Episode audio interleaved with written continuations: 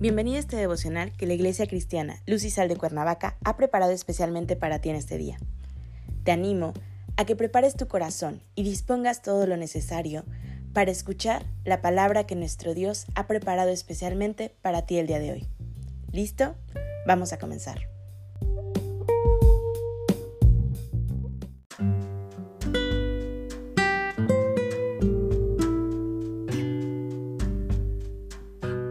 Hola, ¿qué tal? Es un gusto saludarte el día de hoy. Bienvenido. Recuerda que estamos en nuestra serie Cómo aprovechar el tiempo. Nuestro tema de hoy es En vela, orando. Hoy te voy a pedir que tomes tu Biblia y me acompañes a Lucas 21. Leeremos del versículo 34 al 36. La palabra nos dice, Guárdense de que no se hagan pesados sus corazones por el libertinaje por la embriaguez y por las preocupaciones de la vida. Y venga aquel día de improviso sobre ustedes, como un lazo, porque vendrá sobre todos los que habitan toda la faz de la tierra. Estén en vela, pues, orando en todo tiempo, para que tengan fuerza y escapen a todo lo que está para venir, y puedan estar en pie delante del Hijo del Hombre. Estar en vela orando todo el tiempo. Esto es lo que debemos reflexionar el día de hoy a fin de integrarlo a nuestra vida como algo fundamental. Lo que debemos cuidar nos será imposible si no estamos en vela orando todo el tiempo. Ahora tratemos de aclararnos lo que quiere decir. Hay dos aspectos a considerar.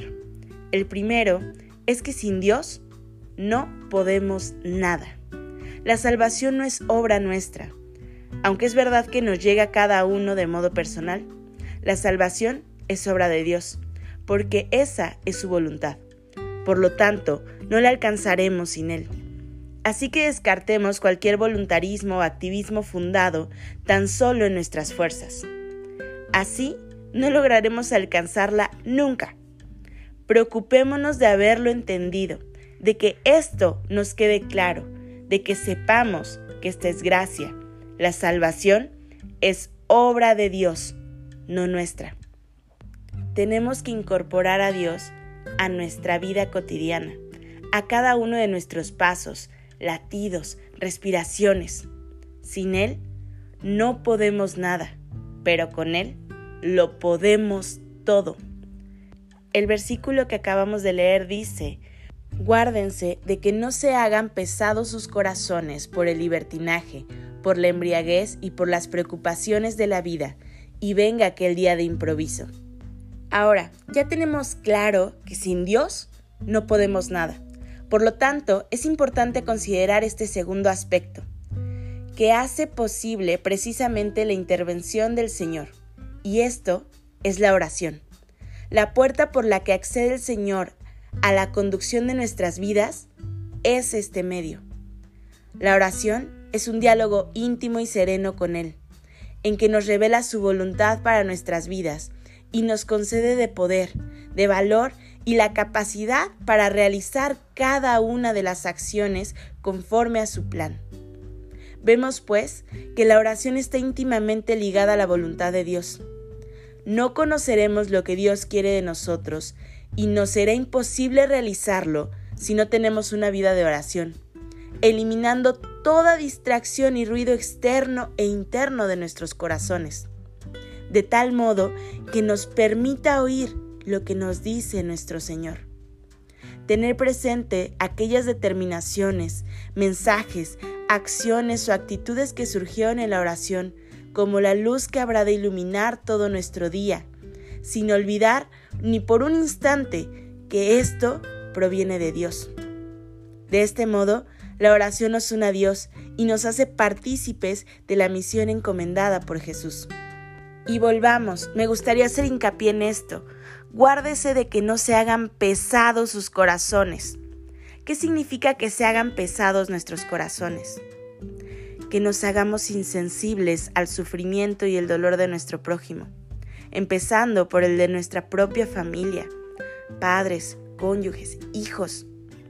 Que nos hayamos acostumbrado de tal modo a vivir lejos de nuestros padres, ignorándolos y desinteresándonos. que no tengamos el menor reparo en enviarlos lejos o dejarlos solos, sin ayuda, sin ese cuidado y amor que ellos nos dieron en la niñez. Que desconozcamos totalmente sus sentimientos y emociones y los condenemos a la soledad y el aislamiento. Que pensemos que nuestras parejas solo están ahí para atormentarnos la vida con sus quejas que seamos incapaces de ver más allá de nosotros mismos y poder abrazar sus sentimientos y cuidarlos como el tesoro precioso que son delante de los ojos de Dios. Ver a nuestros hijos y sentir que solo gastamos dinero y quizás hasta pensamos que lo malgastamos, cuando realmente ellos son tesoros hermosos y herencia de Jehová puestos en nuestras manos para su cuidado que ni el libertinaje, ni la embriaguez, ni las preocupaciones de la vida hagan pesado nuestro corazón, al punto que parezca que tenemos un pedazo de mármol en el pecho, en lugar del órgano más noble de nuestro ser. Hoy quiero animarte a que tengamos una vida en vela en oración, a que nuestro corazón sea un corazón de carne entregado a nuestro Señor y que ese corazón de carne testifique de su amor.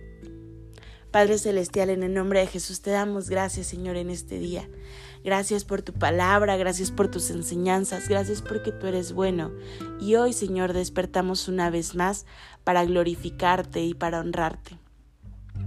Padre, este día lo ponemos en tus manos. Te pedimos que sea tu presencia acompañándonos en todo momento, que nos llenes de tu gracia, Señor, y que derrames tu sabiduría sobre cada uno de nosotros. Señor, pon ese anhelo ardiente en nuestro corazón por tener una vida en vela en oración, una vida estrechamente conectada a ti, que nuestro tiempo sea empleado en ti. En Cristo Jesús oramos. Amén.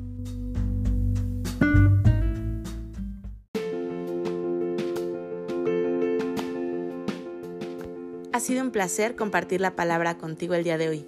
Te animo a que no te pierdas ni un solo devocional de esta serie. Te espero aquí el día de mañana. Y recuerda, conecta con Dios.